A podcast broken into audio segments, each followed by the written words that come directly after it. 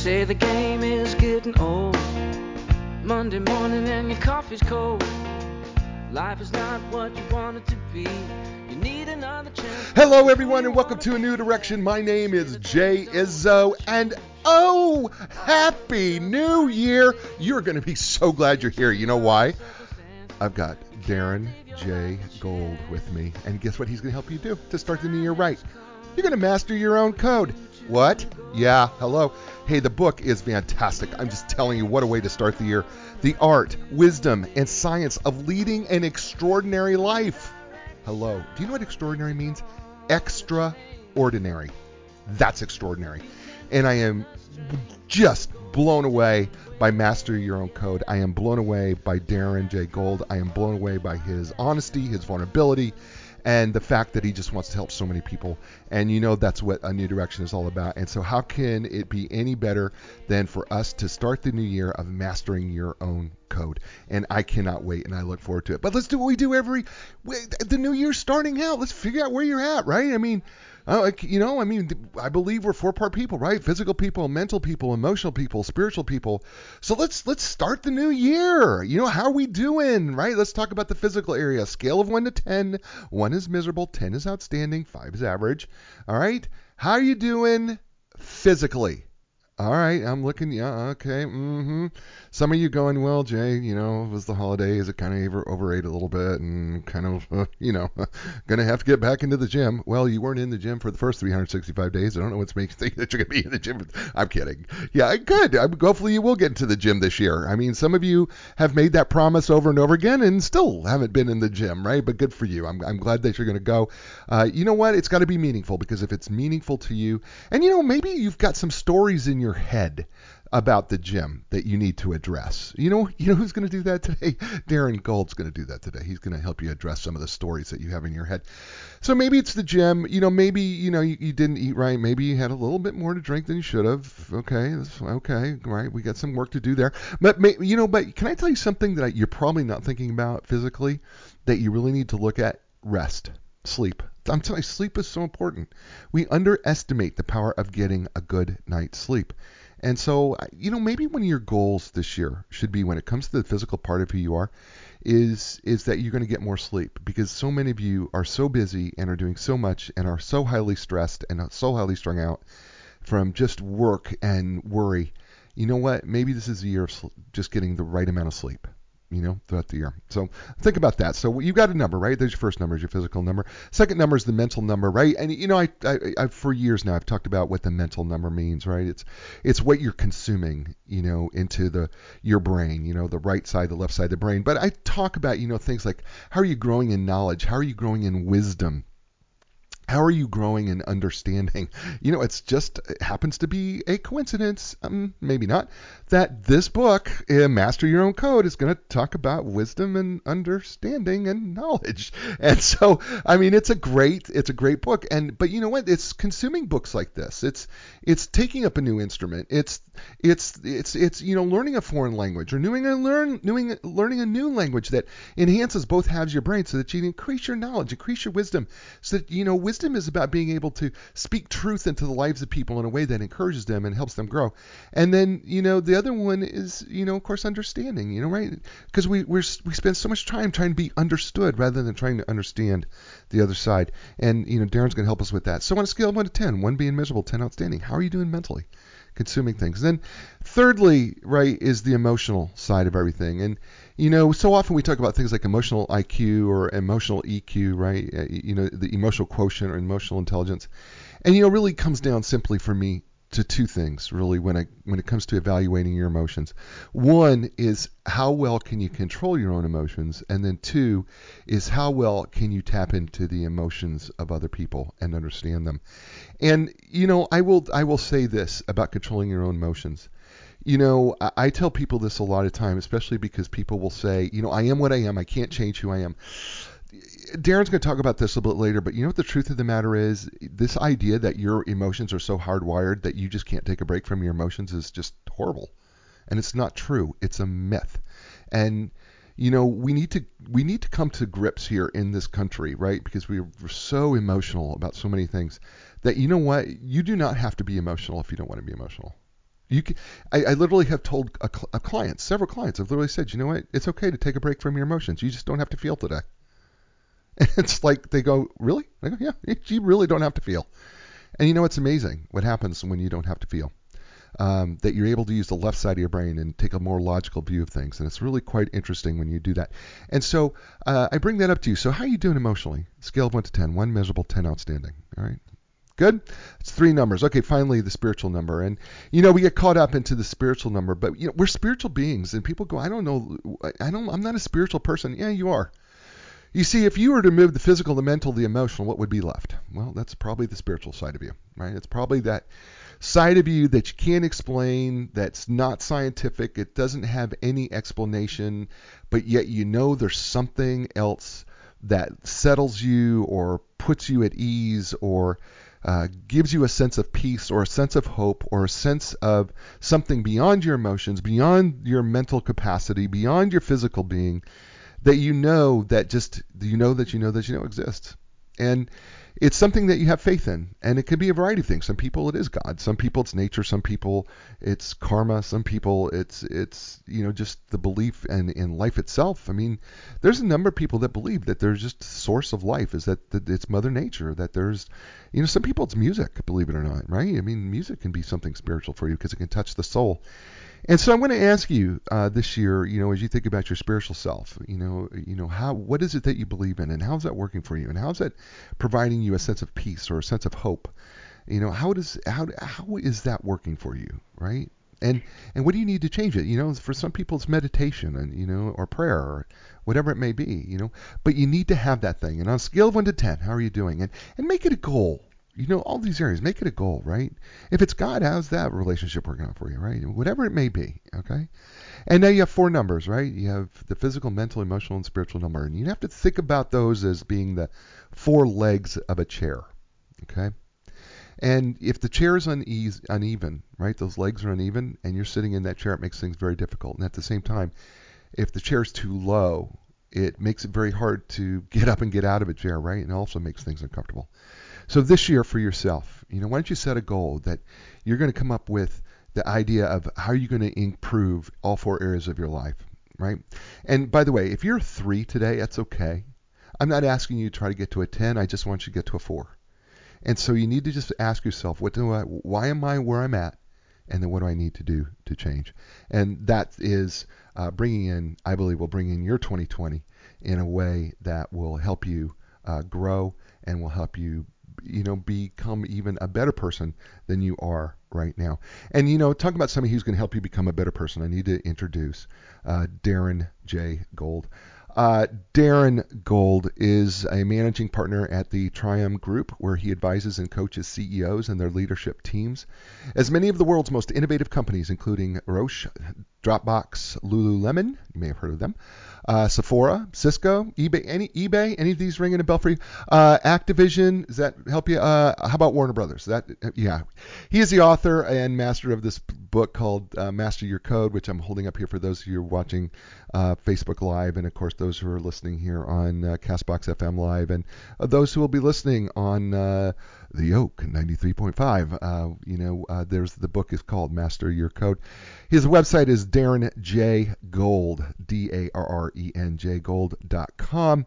Uh, the, the, guy is outstanding. He's brilliant. He is trained as a lawyer. He worked at McKinsey & Company, uh, was a partner at two San Francisco investment firms. He's been a CEO of two companies. He currently lives in San Francisco, uh, the San Francisco Bay Area, with his wife and, two, and his children. And so, ladies and gentlemen, please welcome to the show and welcome to a new direction, Darren J. Gold. Welcome to the show, Darren. Jay, it's awesome to be on with you. Thanks so much for having me. Oh, thank you. Listen, the book Master Your Code, uh, well reviewed, and I'll be putting out my review. Uh, to, I'll be listing my review today. It usually takes them a few days since I review so many books, but I'll be doing my review because this book is uh, so dog-eared for those people who can watch. I've dog-eared this book like crazy. I've highlighted it all over the place in like several different colors. I've notated this book. This book is a game changer. It was a game changer for me. It really, really was. As good as I think I am in this mm-hmm. stuff, you know, when it comes to psychology as a psychological professional and in terms of being in control of my own life, I found this book to be tremendously helpful. So the first thing I want to say is thank you for writing it because it is a tremendously helpful book, and I think people are uh, going to be uh, helped by it. Um, so thank you for that. So what I want to do here is um, let, let's let's let's just take this from the introduction because you know a lot of people out there who are listening to us right now and who will be listening to us on podcasts all over the world. Uh, by the way, thank you. 39 countries in now around the world.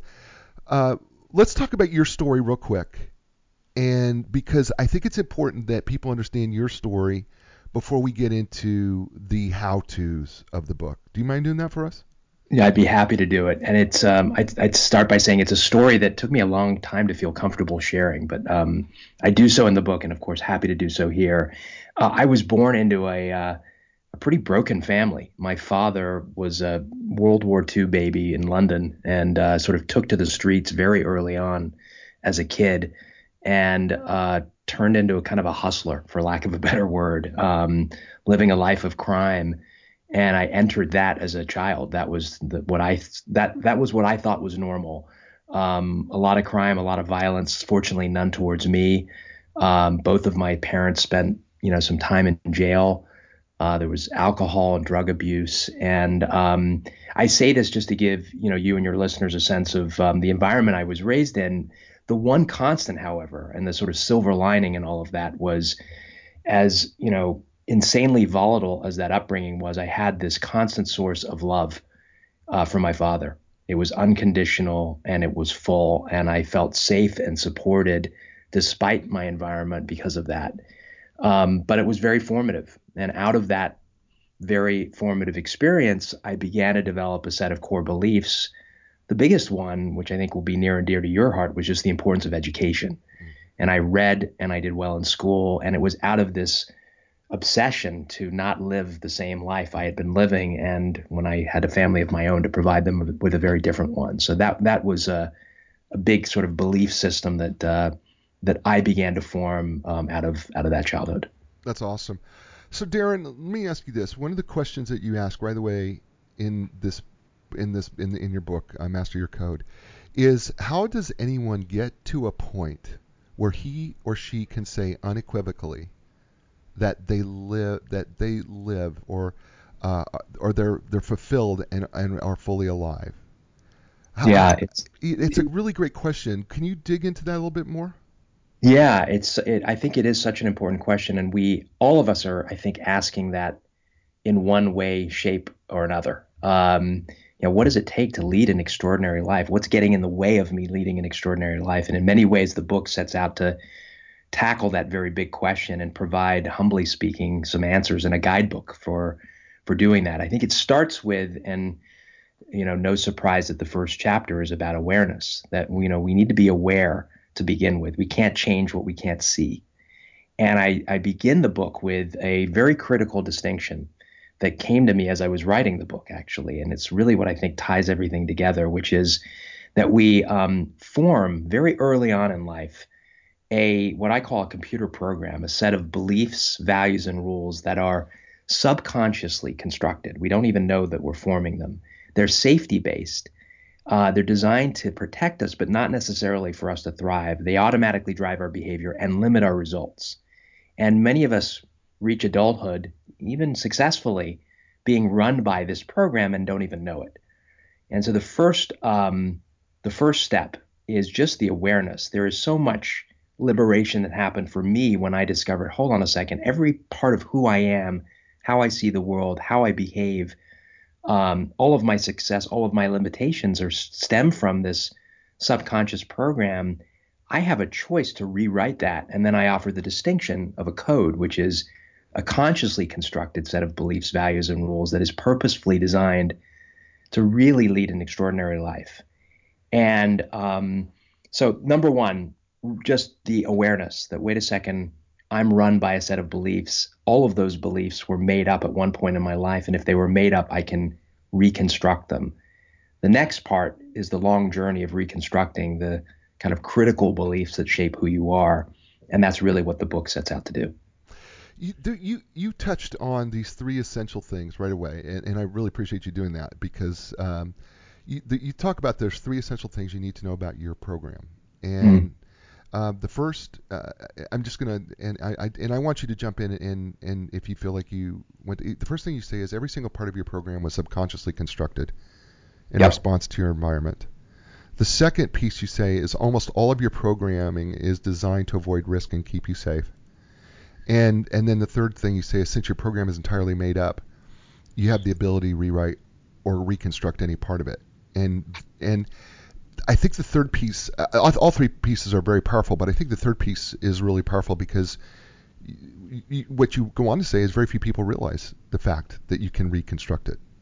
Yeah, it's it's very true. You know, I, I share this story early in the book, which is uh, the late author David Foster Wallace shared in a commencement speech of these two younger fish swimming, and the older fish swims by and says, "Hey boys, how's the water?" and they look at each other in bewilderment and they say, "What the hell is water?" and it's such a great metaphor a great because metaphor. that is our lives for most of us. It was for me. Um, I was swimming metaphorically through the waters of my beliefs and my values and my culture and my conditioning, and I didn't even know that I was in water. So this very critical distinction for many people, and I and and I share it. For me, it was life changing. Um, really rocked my world and and, and opened up uh, what I call the human superpower which is the ability to choose the meaning that we give to our circumstances. Mm. You know, I can I can construct my beliefs and I get to choose. And I get to choose which beliefs better serve me. And that's really a fundamental fundamentally different question to be asking. It, it is. And here's the thing that you do next that I just found brilliant is you then challenge us in this book with the chapters, but the chapters are really the the titles of the chapters are really the opposite of the questions we usually tell ourselves. hmm So, chapter one, for instance, we say typically, I am who I am, Yep. versus what the, the name of your chapter is, I am author of my own life. And then chapter two, we have this hardwiring that says, I'm hardwired to react. You can't get anything right. I mean, we've all said it. Versus, I act, I don't react. Chapter three, our normal programming is, I avoid risk and do whatever it takes to get by. Versus, I play to win. Next is I avoid responsibility. Nobody wants to say that, but it's really the truth. It's how our actions tell us. Versus I am 100% 100% responsible for my life. Right. By the way, I think avoid responsibility to me when I read that the first time is really I blame other people for for my Absolutely. life. right. I'm like, It's a nice way of saying I blame others. yeah, you, you said it really nicely. The fact that matters, I blame everybody else because it's not my fault. And then, of course, you have I, I hold on to grudges, and peop there's people who can relate to that, versus I forgive unconditionally. I need to be right, and I know this one so well. Oh, gosh, do mm. I know this one, Darren? Versus Yeah. I seek to understand. Ask my wife. It, it's the one thing we're working on this year is um, my, My wife too. We had a conversation about it last night. Really? All of this is a work in progress. yeah, this is a total work in progress, man. Yeah. Uh, here's the next one is uh, chapter seven. I I don't challenge the status quo. You have to ask yourself if you say these things, folks. I don't challenge the status quo versus I own my own identity. Uh, chapter eight. I have limited potential, which many of us think that we do, versus I never stop learning and growing. One of my favorite chapters, chapter eight. Chapter nine. Sometimes, if we ask ourselves and be honest, I don't keep my commitments versus I am my word. And then chapter 10, we often will say to ourselves, I don't control my own destiny versus your answer, which is I live on purpose. And mm. I thought that that was a brilliant way to point out to us the things that we say to ourselves versus how you're going to help us. Uh, how are you going to help us move on beyond ourselves? Where did you get?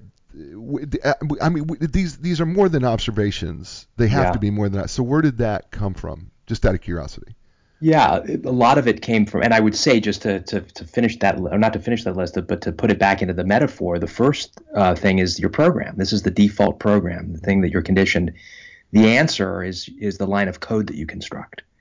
Um, but where it came from uh, is, a, you know, an obsession with answering this question of like, what does it mean to be human, and how are heart, humans? How do they behave, and what does it take to lead an extraordinary life? It's a question I've been wrestling with with over you know for over a decade, both personally and professionally. I, like you, am an avid reader and what I call kind of a curator of wisdom. And I've, I've done so much that I just felt like there was so much great stuff out there. Um, and, you know, could I try to synthesize it uh, in an attempt to boil it down? And I don't want to be reductive, but boil it down to its essence. And these sort of 10 things came out of that kind of reflection and an effort to synthesize a lot of incredible wisdom, ancient wisdom, modern science. Um, and the catalyst for it all was my oldest son uh, was leaving for college two and a half years ago, and I sat down to write him a letter. And the letter was um, basically advice to a son to how to, you know, son or daughter. Uh, my middle daughter's off to college now. Uh, how to lead a, an extraordinary life, and these ten principles sort of flowed out of that uh, letter. So that was the inspiration. Very, very cool. We're talking with Darren J. Gold, author of this outstanding book, Master Your Code. And uh, we're going to get into the, the, details of this this book that are going to help you uh, the art, the wisdom, and the science of leading of an extraordinary life. And uh, he's going to be with us here for uh, till the top of the hour uh, to help us um, just be able to work on our lives and do that. But I got to tell you what I need to do right now because you know who's helped us is Epic Physical Therapy. They have become a sponsor of A New Direction. We are so grateful for them and we welcome them to the show. And I ask that you do the same thing. But it doesn't matter what your injuries are. It doesn't matter if you're coming from an injury. It doesn't matter if it's a surgery. It doesn't matter if you're suffering from everyday aches and pains. Maybe you're having just plain old difficulty performing the activities of daily life. Maybe you're just looking how to improve the way you feel and you move. Maybe you're a professional athlete or a college athlete or a high school athlete that's just not getting to where you need to be, well, guess what? The elite team at Epic PT will provide you with a customized treatment plan tailored to your individual needs. With their experience in rehabbing young athletes to elite professionals, they understand and know how to treat the entire body, and they do it as a functional whole, not just your symptoms or your injury. Epic relief, epic recovery, epic, epic results. You can learn more by going to epicpt.com. That's E-P-I-C-P-T.com. And of course, Linda Craft and Team Realtors, where would be without them? Doesn't matter where you're at in the world. They can help you find the right realtor anywhere in the world to help you sell your home or buy your next home. And you know what? And they are locally owned and operated in Raleigh, North Carolina, but they help people all over the world. You can learn more about them and why they are literally for 35 years, the legends of customer service when it comes to real estate. Check them out at lindacraft.com. That's L I N D A C R A F T.com.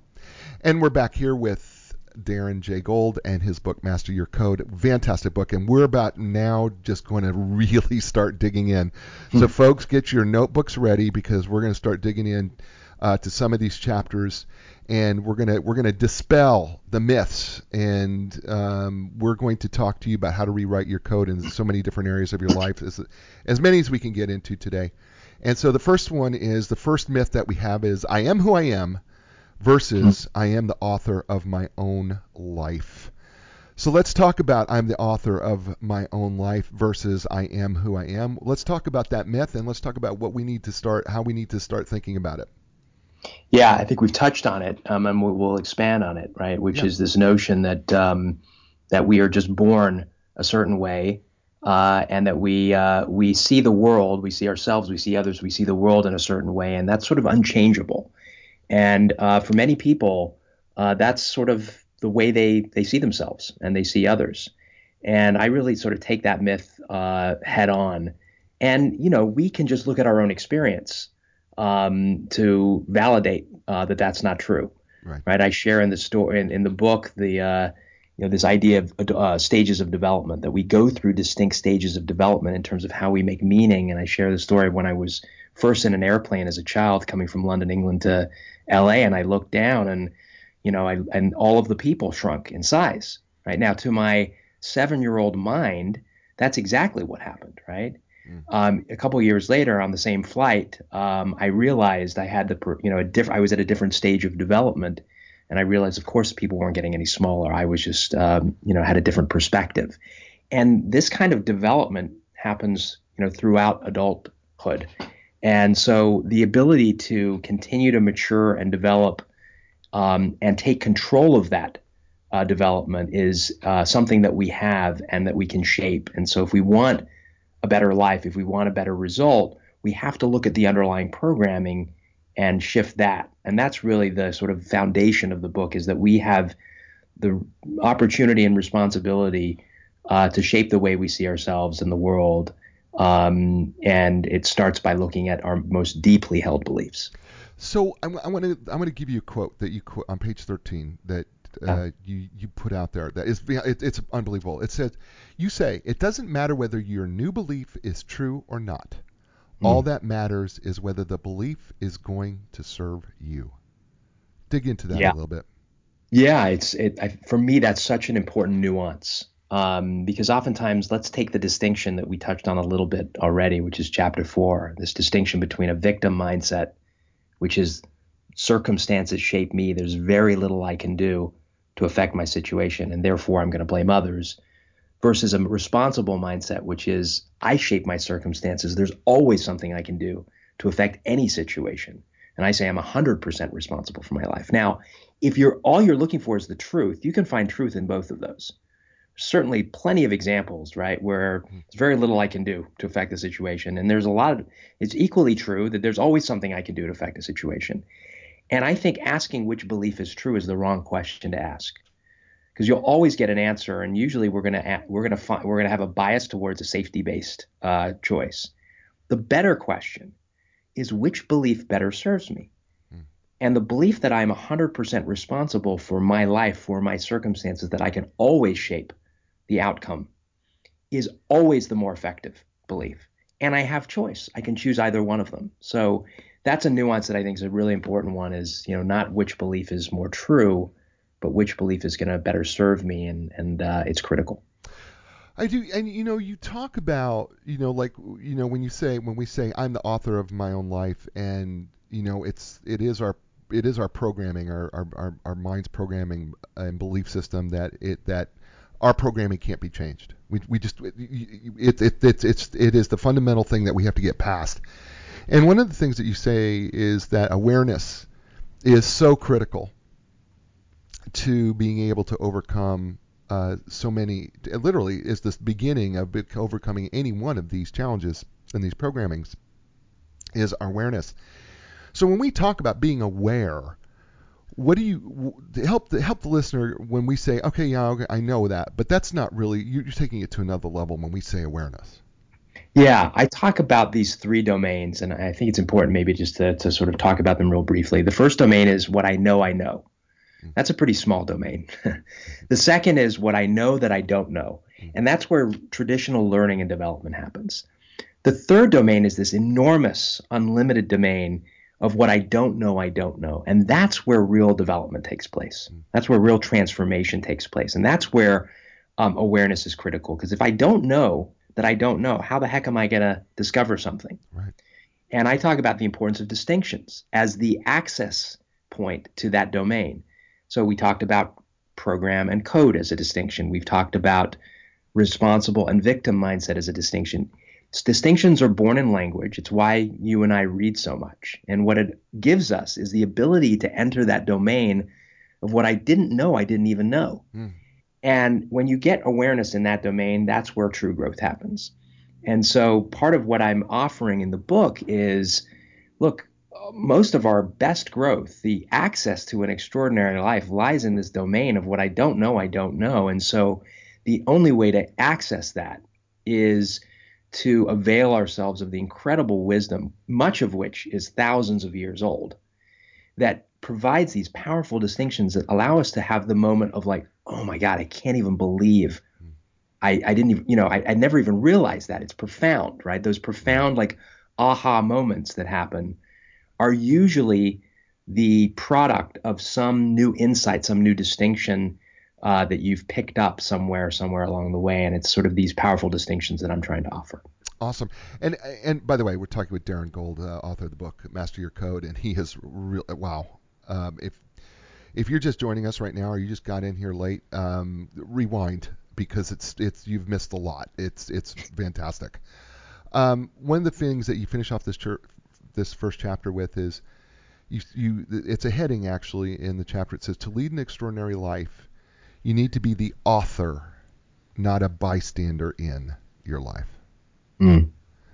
And you, you, you go on to say, you know you're going to receive signals all the time. Be prepared for them and take preemptive measures against letting your program auto run. Talk about that a little bit because that's, I think it's I think it's critical to the rest of the book. Yeah, a little bit of, of it is, uh, you know, I, I, talk about, you know, having a basic understanding of the brain. If you want to be a master of yourself, because this is a, really a book about self mastery, and I think the key to living an extraordinary life is is mastering yourself. I start the book with a quote from a Stoic philosopher Epictetus, which says, "No man is free who is not master of himself." So, if you want self mastery, you have to have some fundamental, crude uh, understanding of the way the brain works. Um, and let me just describe it very briefly if you had to really reduce this complex thing called the brain, which I, I, I hesitate to do, um, you've got these two major parts. You've got the limbic system, which is where the fight, flight, or freeze response center is located. That the the whole purpose of that is for your physical and psychological survival. Um, and then you've got the newer, evolutionarily newer part of your brain called the prefrontal cortex. This is where your best thinking happens, where your creativity, your executive function, your ability to self-regulate your emotions, um, where you're at your best. And oftentimes, it's the the master is one who knows that the environment will trigger that limbic system to override the prefrontal cortex, and he or she will know that and take preemptive action to make sure that wait a second, I'm the guardian of my mind and body. I'm going to make sure I control it, not let the circumstances and the environment uh, uh, shape my experience. And there are all sorts of things that we can do. A lot of it using our body to make sure that we're accessing the best part of our brain. Because it's one thing to be aware, it's a whole nother level to be not only aware, but to be in control of the best part of our brain. Mm, awesome. Uh, we're, we're, with uh, with Darren Gold, uh, Master Your Code uh, author. Uh, this is this is so cool. I, I could first of all I could go on with the brain forever because it's you know there's somebody who is a psychological professional taught uh, brain anatomy and function. I could do this. I could do that one if we stopped there all day. Yeah. Uh, uh, but I want to move to chapter two because this was is a big one for people. Their myth is I'm hard. I am hardwired to react. You know what? I. You know what? You, my emotions are my emotions. I can't control them. Um, Darren, I don't care what you say. I'm an emotional person. Okay? I am an emotional person. Don't tell me that my emotions are wrong. And you say in chapter 2, well, that's kind of a myth because I act, I don't react. So we got to rewrite the belief system. So what do we need to rewrite here? Yeah, what I'm taking on is this this belief, this myth that our our emotions are hardwired and we have very little control. And and that really makes sense because if you think about it, if somebody and I use the car honking example because everybody's been in, you know, in a car and they've been honked at rudely, so to speak, right? And you get angry, like automatically. There's so little space between the stimulus, the person honking the horn, and your reaction that w- the mind interprets it as an automatic response, an automatic reaction, and it's just sort of the way we're wired. That's sort of the way we make sense. Right. Um, and it's understandable to think that way. And most of us have been taught and conditioned to believe that we're animals by nature and we have emotional uh, hardwiring. Um, there's a ton of research uh, that's been done recently that's taken on that myth, and I try to um, bring that to life in the book, which says, wait a second, our emotions are just as constructed as any other belief. Right. And if they're constructed, that means we have the opportunity and, dare I say, responsibility to reconstruct them, even the things that feel like they're happening so quickly and so automatically. And that is a game changer because if you want to lead an extraordinary life in your relationships, in your work, um, whatever domain of life you're in, the ability to be in control, to act, not react, is going to be the source of a lot of joy and fulfillment and happiness. And just again, here we are with distinctions, right? This distinction that I have the ability to control my emotions is a big one and it takes a lot of work uh, because it's uh, an undoing of a lot of conditioning. Some people decades of conditioning, and I talk a little bit about the steps to do that. Yeah, so we, you you just talked about you just kind of put the two myths kind of together, uh, which you did there. I love that, which is great. You simplified yeah. it for me. We're as humans, we seem to be hardwired to experience emotions, and those emotions happened automatically. I'm not going to get into the activation of the uh, anterior cingulate cortex or the amygdala. Um, also, uh, what you perceive through your senses dictates the way you feel. Um, but you have a quote here that I think is important right after that. You say you not only have control over your emotions, you have a responsibility to control Yeah. them. The bad news, no more excuses. and that's on page 32. Yeah. So you ask the question, are you a slave or master of your emotions? And you give us four steps, starting with awareness. So let's just let's just help people. Maybe do you mind going through some of these steps? Uh, awareness, name the part of your program that underlies your behavior. Yeah, happy to do that. Yeah, so yeah. So I think you know it does start with awareness. We're already you're now aware. Consider yourself aware that there is a body of research out there.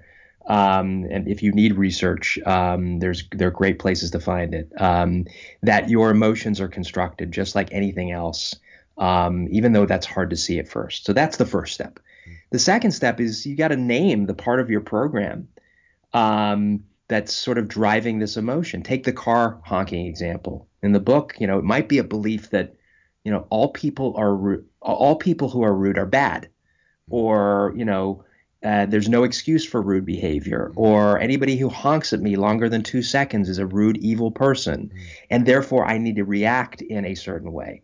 Believe it or not, that's what the programming, your underlying program, is telling you to do. So that's the second step is just to say, what what is it? What is this belief that I hold? Um, and step three is to really examine it. Say, okay, wait a second, is it true? And here I draw on the work of Byron Katie, who has a fundamentally um, uh, exquisite practice of questioning and examining your beliefs. But is it true? And what happens to me when I believe this thought? What happens in my body? And um, and then lastly, what would it look like if I held an opposite belief? You know, so uh, this person is rude. That might be the belief. Okay, the opposite belief is this person isn't rude.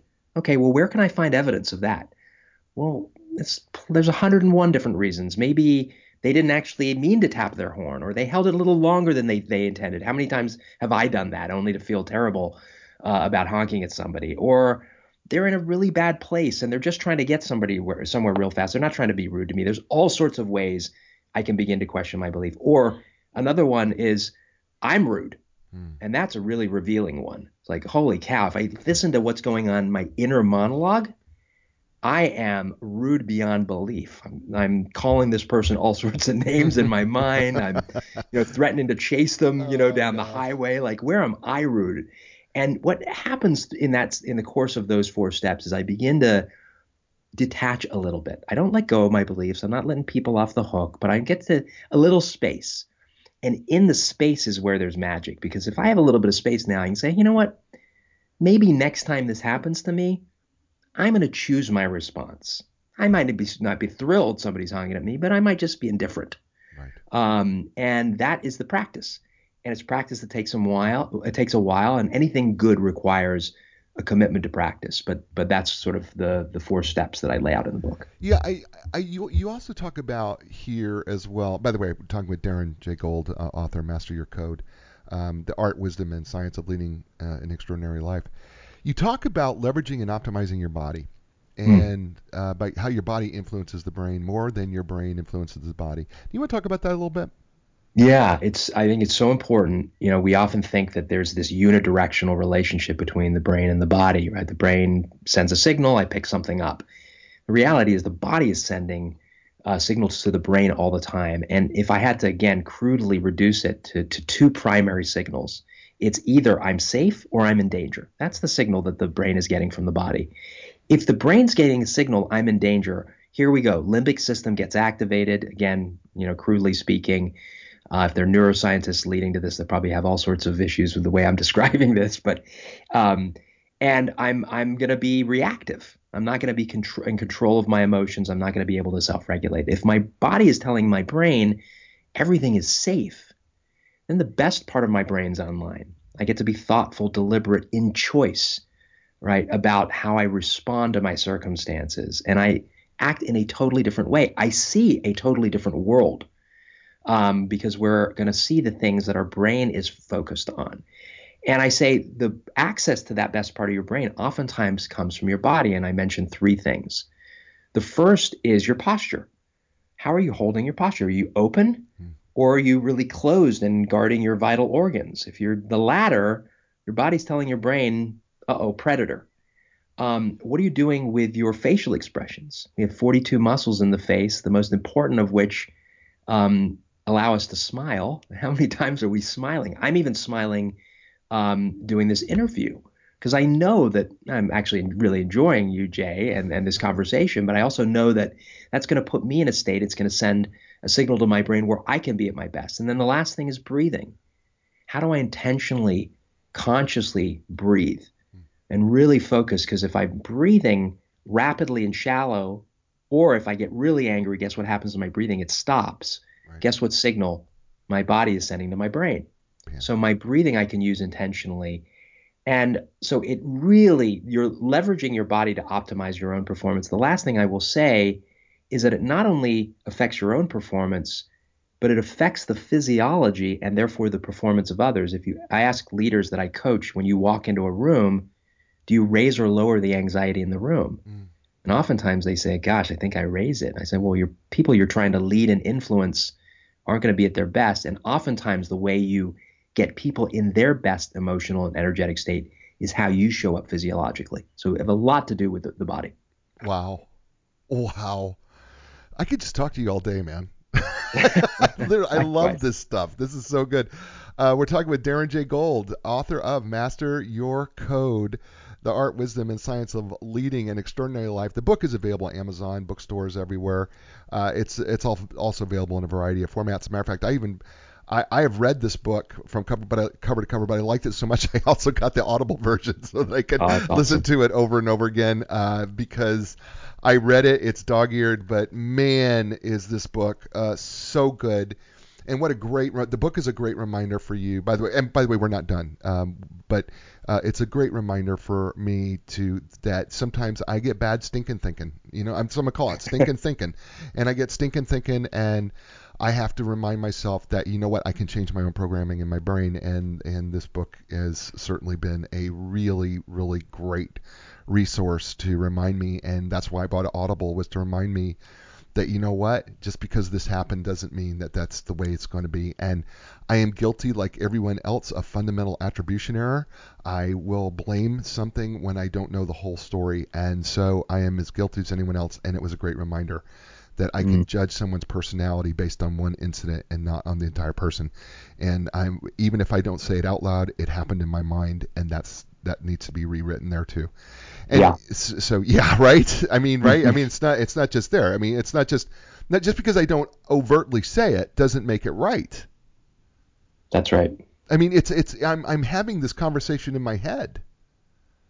It, which is just as important and powerful, yeah. right? Right. So the conversation you're having with yourself is the most important conversation you'll ever have. Yeah, I, I, I, guess it is. Uh, we're, by the way, we're talking to Darren J. Gold here on A New Direction. Hey, I gotta just tell you, A New Direction has as a new sponsor this year, and it's Epic Physical Therapy. Their facility offers the most advanced, top of the line equipment including the AlterG anti-gravity treadmill, Normatec compression sleeves, and Game Ready, just to name a few. They are trained and certified in the most comprehensive, cutting-edge treatments available, including blood flow restriction therapy, you may know it as BFR, dry needling, and of course cupping. And you've seen the Olympians, uh, swimmers with the little circles on their back being cupped and and so many more things. I have been there. I've you know, sometimes they get these gym injuries, and I'm just telling you, they really, really do a great job there, and they just have so many awesome, awesome ways, and the people are great, but their equipment's outstanding. I really recommend them. You can learn more about Epic PT. Tell them that you heard them on a new direction. Just go to epicpt.com, E-P-I-C-P-T.com. And of course, Linda Craft and Team Realtors. Doesn't matter where you're at in the world. Linda Craft and her team can help you find the right home or help you sell your home by matching you with the right professional to help you do that. Their culture is a culture of legendary customer service. What that means is that they believe that they can't just have customer service, they have to have an experience that is absolutely legendary compared to anyone else. They're located at 7300 Six Forks Road in Raleigh, North Carolina, and they would love to hand you a bottle of water because that's what they do when you first walk into the door. Doesn't matter. They're just going to hand you a bottle of water, welcome you in, and just want to say hey. And if you just have a question, they're willing to answer it. If you, there are all sorts of things that they will do for you. Just go in, ask them. You know, hey, I have a question about real estate. What, what can somebody help me? And they will be more than happy to do that. So it, it doesn't matter that they're in Raleigh. They're locally owned, and when I mean local, I mean completely local. They're, they don't belong to an own company. They are their own company. And you can learn more by going to lindacraft.com. That's L-I-N-D-A C-R-A-F-T.com. And we're back here with uh, Darren J. Gold and Master Your Code. And uh, you know, it's really funny, Darren, because when I start reading this book, when I started reading this book, I was like, golly, man, these first two chapters were so, to me, they're so impactful because I think for me it's the foundation of the rest of the book. Mm.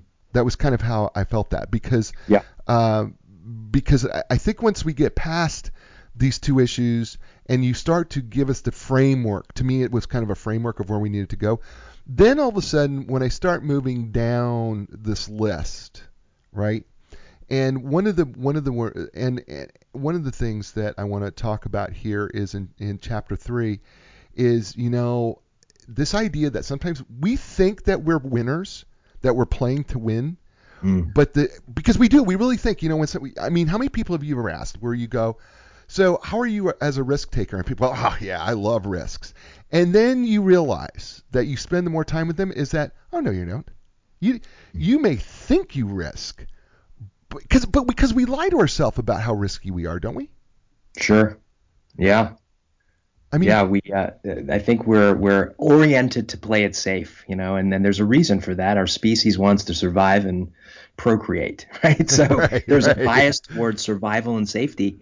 It's um, passed on from generation to generation, and there's a lot of uh, wisdom in that. But oftentimes it comes at the expense of the kind of risk taking and courage and stretching ourselves that's important to really lead an extraordinary life. And so, just really again, getting in touch with the awareness of how much of your own programming is designed to keep you safe, but not for you to thrive. And what would it look like to begin to expand that so that your range of actions expands and the kind of results you can get um, goes up uh, is, is sort of the point of this chapter. Yeah, well, I you have a quote in here too that I loved, and I I'm highlight I highlight these quotes. There's certain quotes that like punch me right in the face, and so this is another one of those quotes that punched me in the face on page 44. If you do not become the master of your past, you will remain a prisoner of it. Yeah. Uh, that, that's powerful to me because our past. So so I know that you talk about in this chapter childhood. Our childhood plays a huge role in our belief system with all this. But talk about how our past, you know, affects this idea of risk and playing to win, and how we can remain a prisoner of that. Because I mean, it's a be- the quote is powerful and and it's huge, and it literally smacked me. But I'd love to hear your I'd love to hear your, your Yeah. your, your Well, I think it's so important for us to be students of our past, but not prisoners of it. And so I was I'm almost reluctant to write the chapter because I didn't want to perpetuate this myth that we're prisoners of our past. That you know we that's just like who we are. But we have to understand our past. And I think the primary distinction I offer in this chapter is what I call survival strategies. And what happens in childhood is, you know, at one point or another, in multiple instances, we are faced with some sort of trauma. Now, it can be really serious trauma, uh, or it could be what I call kind of lowercase t trauma, you know, teased or bullied or excluded in some way, shape, or fashion. But for a seven or eight year old, and I share my own story of when I came from London, England to Southern California, I had it was eight years old, having an English accent at 18 uh, was very cool. At age eight, not so cool. and so I got teased mercilessly. And in that moment, my psychology, my program had to devise a rule that would keep me safe. And the rule that I devised, not knowing, I didn't know I was devising it, was that I need to be likable. I need to do everything I can at all costs to become likable so that this never happens again. And that's exactly what I did. I became really, really good at being likable, and um, it shaped almost, you know, almost all of who I was. And I, I, and it really served me. I was popular in school. I had early professional success. I had this sort of likability superpower. And because I was so obsessed with it and it was so much driving me, I was so much a prisoner of this eight year old childhood experience that it limited me. I was I found it really hard to have direct, honest conversations with people. I didn't want to risk not being liked. Mm-hmm. And so as I was getting into leadership roles, I was robbing people of development. And then the weird thing was people liked me so much that they were afraid to give me critical feedback. so I was robbing myself of my own development. And this is the double-edged sword of these survival strategies. They really serve and protect you uh, particularly in childhood, but then they sort of reach the limits of their effectiveness and can really get in the way of truly leading an extraordinary life. So, understanding your past, understanding which primary strategy you have, and I talk about three of them, it, it can be a really great first step in mastering your past and then moving beyond it. You also talk about that there is the uh, understanding the effects of trauma because mm. trauma is I, I don't think people I think you know, we try to, you know, suppress our traumas that we don't want to, uh, we, we, you know, we, we want to deny that they ever happened, right? Yeah. And yeah, it's those traumas, it's those traumatic experiences, and and you know, you divide them up. Well, you divide them up three. I think actually Felitti derives them up into three categories, and he discovered this uh, whole thing really through the you know when he was working with overweight patients, and then all of a sudden he he asks accidentally asks the wrong question, and yeah. right, and he yeah. says, you know.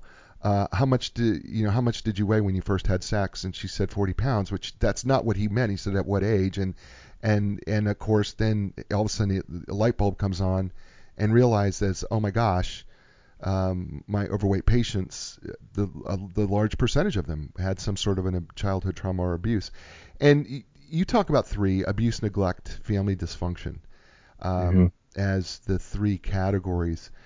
And we talk about this in terms of, you talk about this anyway, in terms of adverse childhood experiences. And uh, you you also point out some of these statistics, and I just want to share these with people. Uh, and the adverse of adverse childhood experiences. 66%. This is in the book, by the way. 66% of U.S. adults have suffered from at least one adverse childhood experience. 25% have three or more adverse childhood experiences. 25% will experience an adverse childhood experience before their fourth birthday. 33% of women will experience sexual abuse. More than 300 million people worldwide suffer from depression. 10% of the U.S. population meets the diagnostic, diagnostic criteria for drug and alcohol disorder. Those are pretty staggering statistics. Yeah.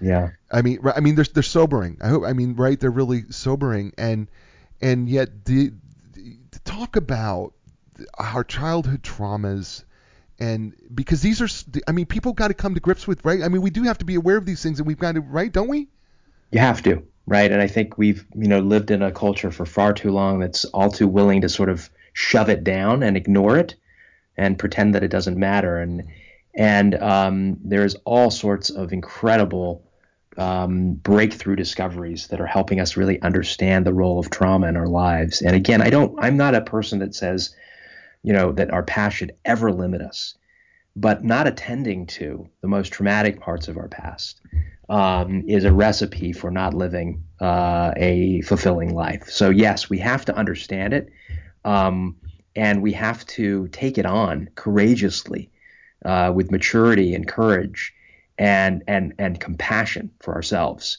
because we live out of our trauma.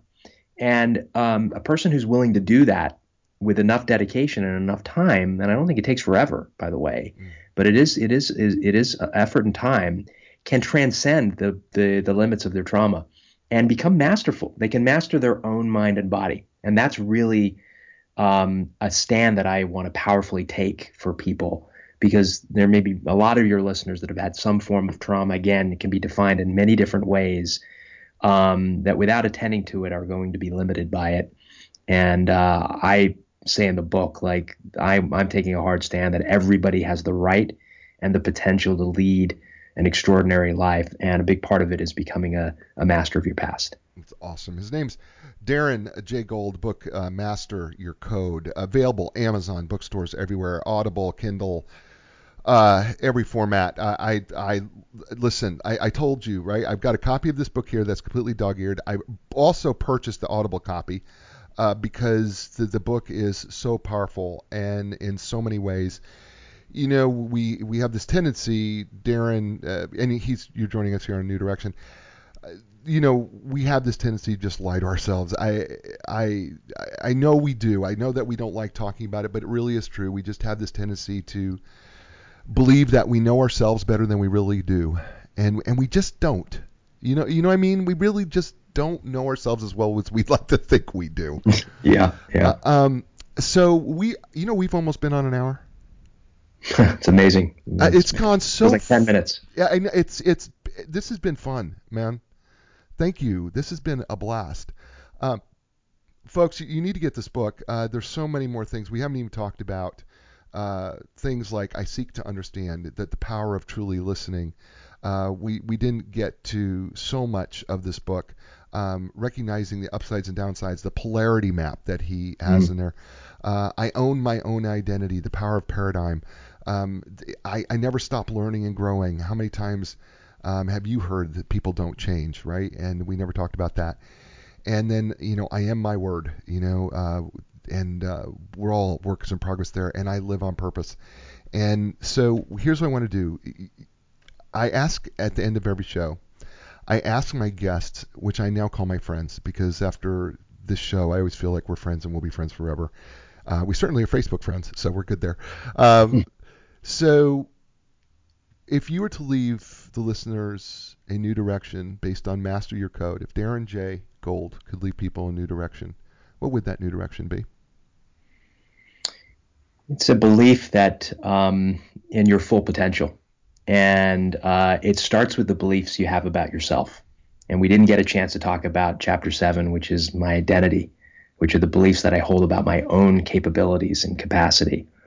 And adopting a powerful belief about yourself it may be the most transformative thing that you can do. And so I, I would just encourage all of your readers to take the advice, Jay, that you give them, which is read prolifically. If my book can be part of your library, wonderful. Uh, but most importantly, is that you avail yourself of the incredible resources out there to enrich your mind. And through that enriching of your mind, uh, anything's possible.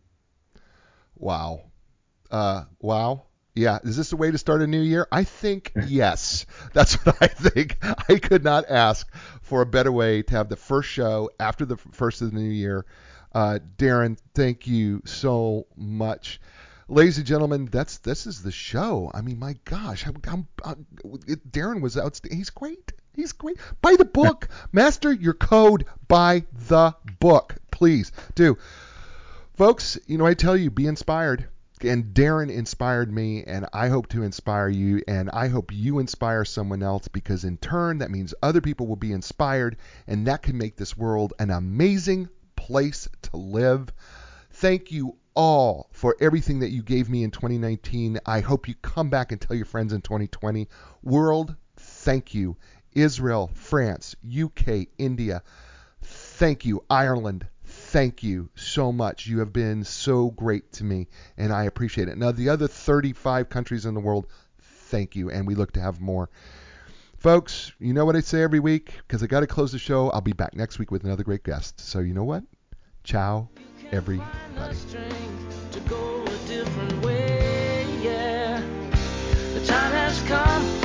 direction.